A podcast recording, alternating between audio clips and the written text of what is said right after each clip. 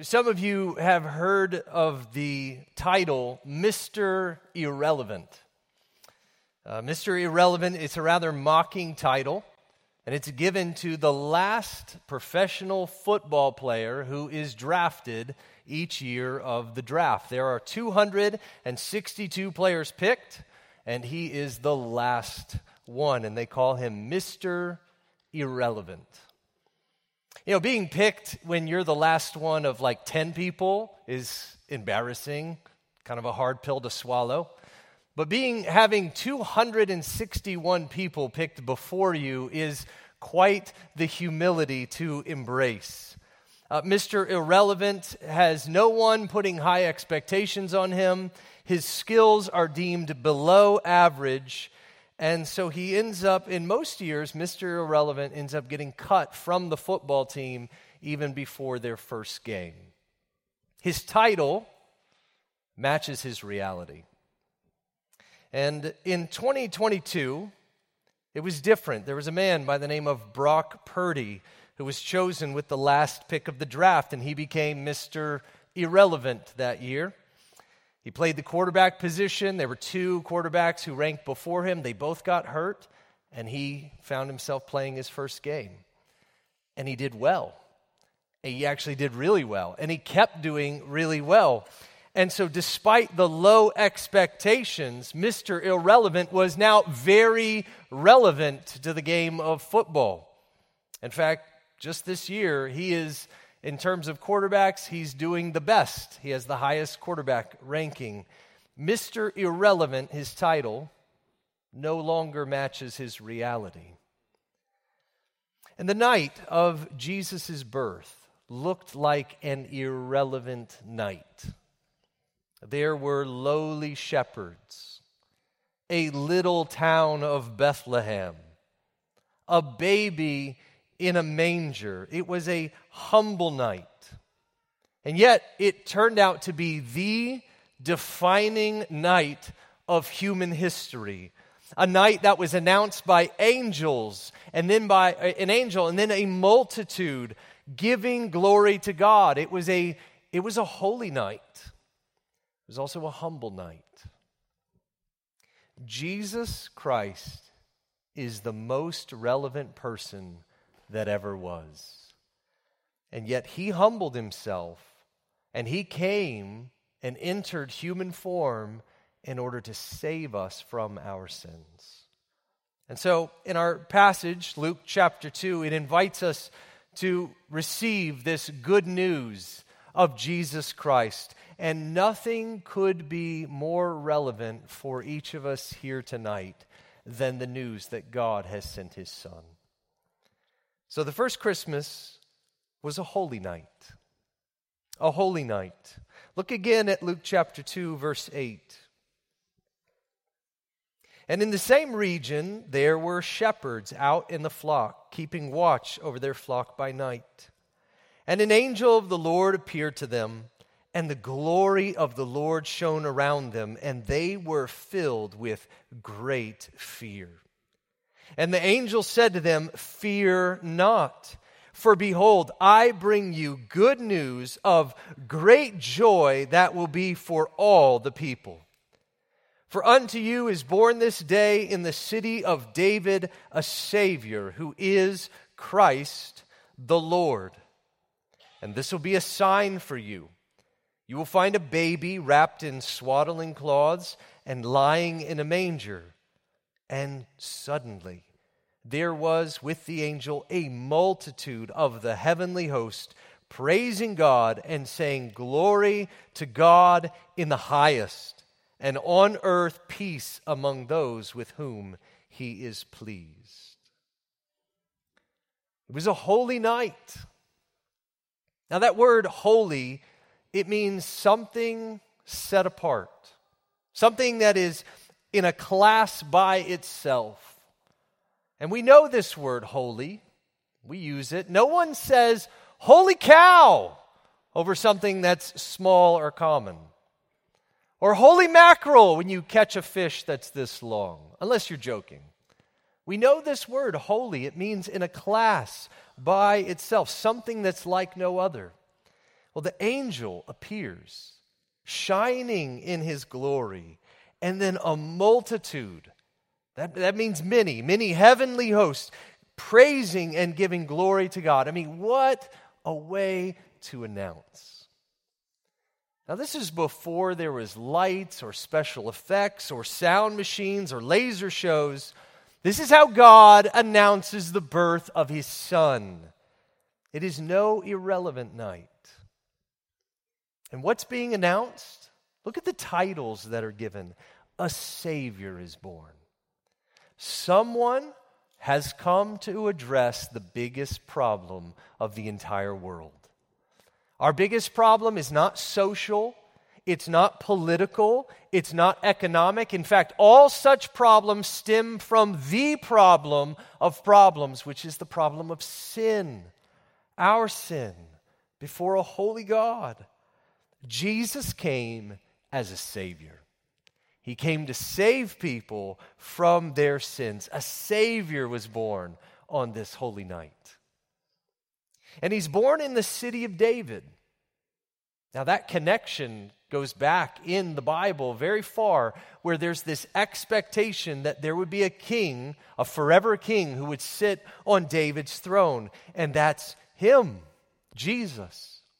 He's called the Christ, which means Messiah, the long awaited one, the anticipated one, the anointed one, the one who comes with the very power and the very authority of God Himself. That is who is born. And He's called the Lord. That's not a throwaway title.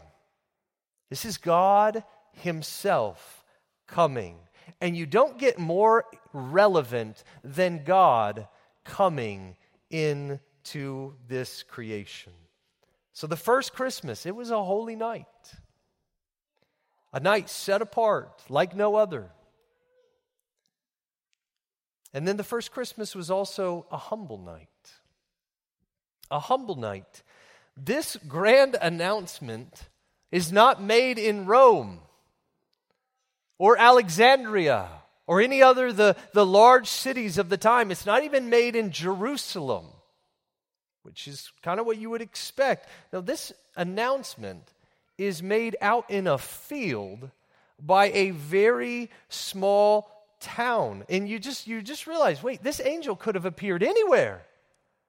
He could have appeared to anyone. Shepherds out in a field at night. I mean, you don't get more common or irrelevant than shepherds. I mean, this would be like announcing the greatest news in human history. No offense if this is your job, but a group of parking lot attendants. Just, I mean, who, all just the things that they would not expect this to happen. We don't even know the shepherd's names.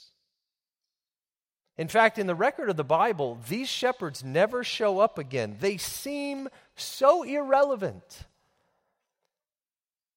And the angel appears to the shepherds near the town of Bethlehem. Bethlehem was a little town. We sang about it tonight. To this little town of no great renown. We, don't sing, oh, huge metropolis of Bethlehem. Oh, little town of Bethlehem. Because Bethlehem at the time had a small population. It's actually half the size of some of the Florida's smallest towns. If you've ever been to Live Oak, Florida, or Starke, or Melrose, which is where we have our family camp, those are double the size in population of little town of Bethlehem. The shepherds hear this great announcement about a Savior who is to be born, who is the Son of David, who is Christ the Lord. And what do they see when they arrive? A baby. Lying in a feeding trough, a manger. We're told earlier in Luke chapter 2, verse 7, that there was no room at the inn in Bethlehem, and so they're in this stable.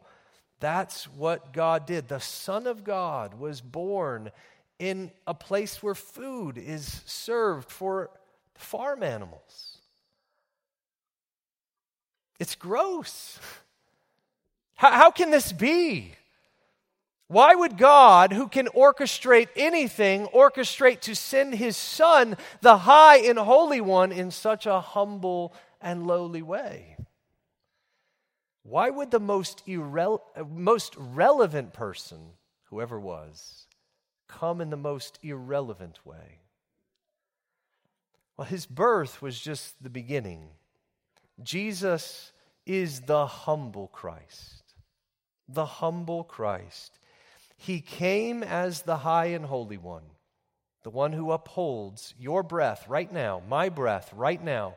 He came as the high and holy one to do what we could not do for ourselves. He humbles himself to save us from our sins.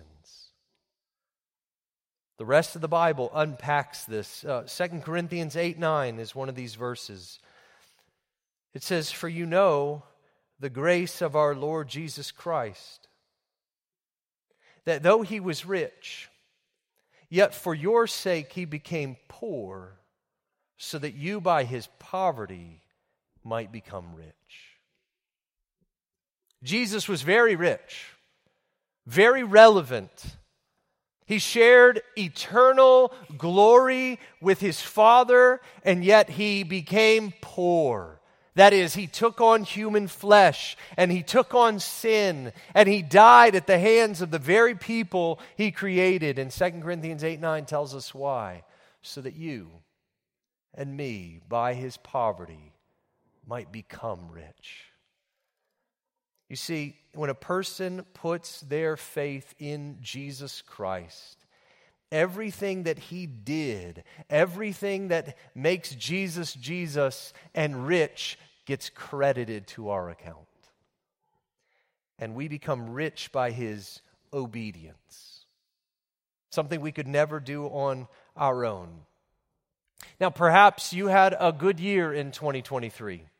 Perhaps you were nice and expect your name to be on the nice list. Well, the Bible's record over and over again is that actually none of us is good enough to be on the nice list.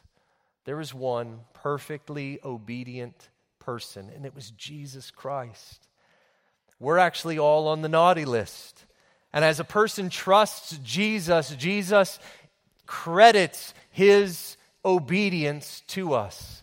So that when God looks at us, he looks at us as obedient. He looks at us as righteous. He looks at us as in a right standing with the Father.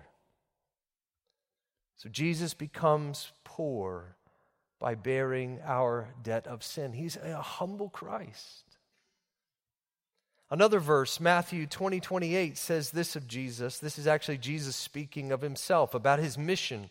He says, The Son of Man, that's him referring to himself, the Son of Man came not to be served, but to serve and to give his life as a ransom for many. You know, our, our world esteems being served.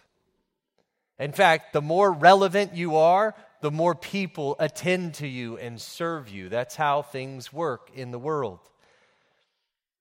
But Jesus did not come to be served. He could have. He's the most relevant person who ever was. He could have come to a palace, but he came to a cross. He came to serve by giving up his life as a ransom for many. You know, when I am at times had a, a, long day and I'm driving home to be with my family or I've been away on a trip, I often quote this is the most quoted verse that I bring to mind and I rehearse. I'm like, okay, I'm going home. Everything in me wants to be served now that I'm coming home. And so I quote this verse The Son of Man came not to be served, but to serve and to give his life as a ransom for many. And I, I thank God, I, I thank him that that's why Jesus came. And then I ask him for strength. Lord, would you help me as I enter into home to serve Crystal, to serve my kids, to exemplify this heart that is our salvation? You know, the effect of this humble night and the effect of this humble Christ is to humble you and me. The birth of Jesus, the life of Jesus, the death of Jesus are meant to humble us and to change how we view what is most relevant. You know, after the shepherds heard this incredible announcement, I mean, look at what they did. Look back at Luke 2, verse 15. When the angels went away from them into heaven, the shepherds said to one another, Let us go over to Bethlehem and see this thing that has happened, which the Lord has made known to us. And they went with haste and found Mary and Joseph and the baby lying in a manger. And when they saw it, they made known the saying that had been told them concerning the child. And all who heard it wondered at what the shepherds told them. But Mary treasured up all these things, pondering them in her heart. And the shepherds returned, glorifying and praising God for all that they had heard and seen as it had been told them. Now, notice with me, the angels never commanded the shepherds to go to Bethlehem. They went out of joy. They went out of amazement. They're like, We just heard this announcement. What do you want to do? I want to go to Bethlehem. It's the most spectacular night of probably many dull shepherding nights. This, this topped them all. And then after seeing Jesus, it says they returned glorifying and praising for all they had seen and heard. What did they see? They saw a baby in the feeding trough and an exhausted teenage mother. That's what they saw. And they came back glorifying and praising God for everything they'd seen. I had this period when I was a teenager where I just thought it was so cool to be sarcastic and cynical about everything It was very, like, if you had met me, you would say, oh, no, there's really no hope for him, and I wouldn't have blamed you for that uh, in my teenage years. So, more than once, I would go to, like, a site. Uh, it could be it could have been like a national park or an amusement park ride or whatever and then i would say well that was lame like whatever it is i saw and that was like my teenage response oh, that was lame and i could see the shepherds going to bethlehem coming back from Bethlehem and going, Well, we were told all that great stuff by the angels, but all we saw was a baby. That was lame. And the world largely responds to Christmas, the real meaning of Christmas, that way. Which is why there's this, they feel the need. Wait, let's add Santa. Let's add elves and reindeer and shopping and songs and family and food and lights and trees and all these things that have nothing to do with the, the birth of Jesus Christ. But the shepherds, they don't come away saying, that was lame. They come away rejoicing, glorifying, and praising God. You know, by faith, they see this baby isn't just a baby. This is the hope of all the world. This is what we've been waiting for.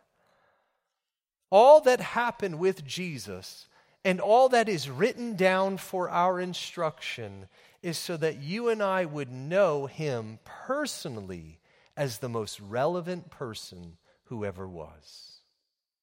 He is no Mr. Irrelevant, and this was no irrelevant night. He is the most important person who ever was. And it's for you and I to know him that way. John chapter 20 says, Now Jesus did many other signs in the presence of the disciples, which are not written in this book. But these are written so that you may believe that Jesus is the Christ, the Son of God, and that by believing you may have life in his name.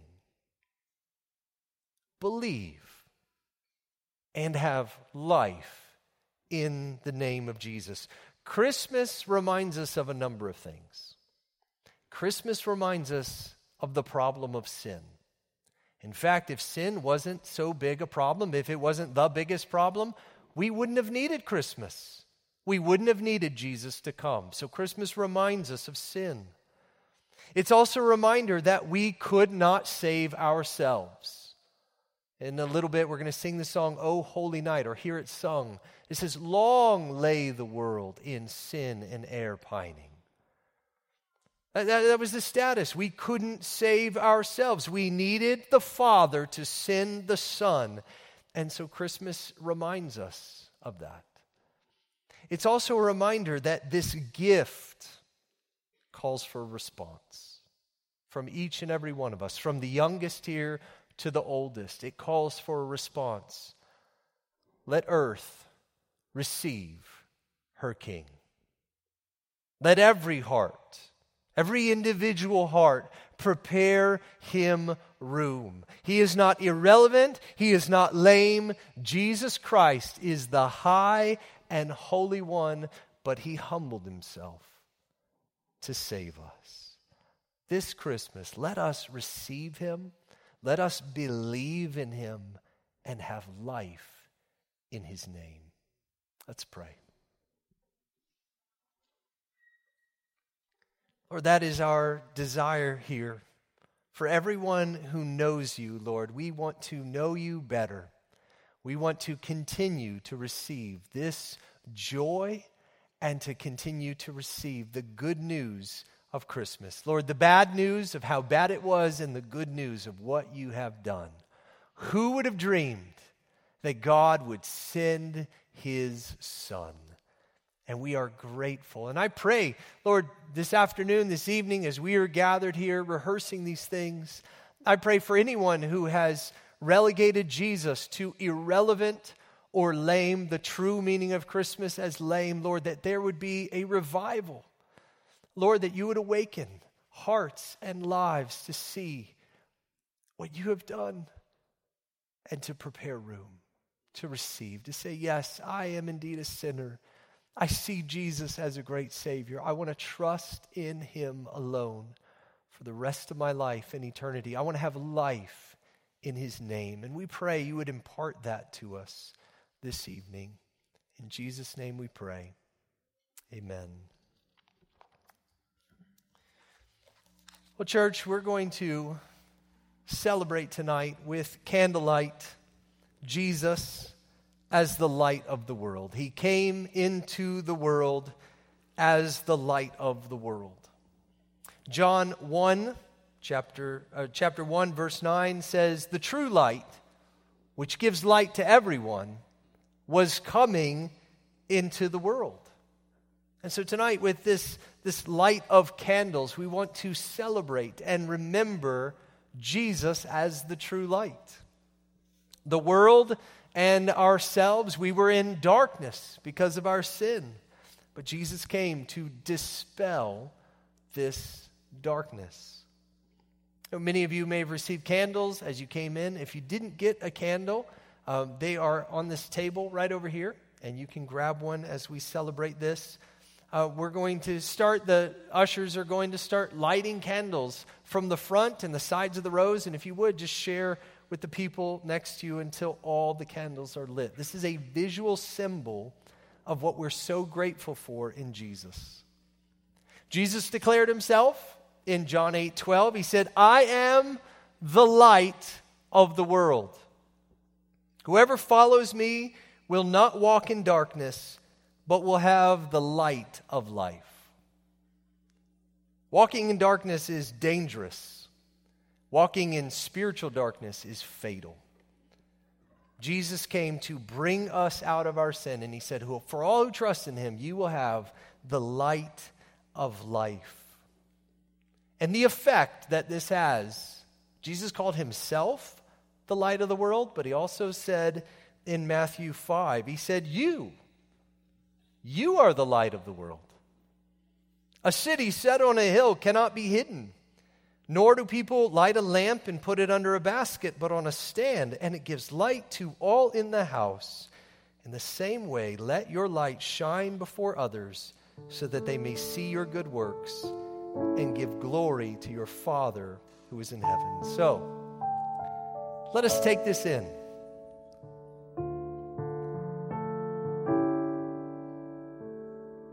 I don't know if this one's going to light, though. I don't see a wick on my candle, so if you got a candle, like, no, no, I'll go get one. Thank you, AJ. I appreciate that. Let's try again, Ed. Let's try again, Andrew. Thank you. Oh, that's better. Thank you, sir. Jesus is the light of the world. And by faith in him, he calls us to let our light shine before others so that they'll see our good works and give glory to our Father in heaven. Let's sing together.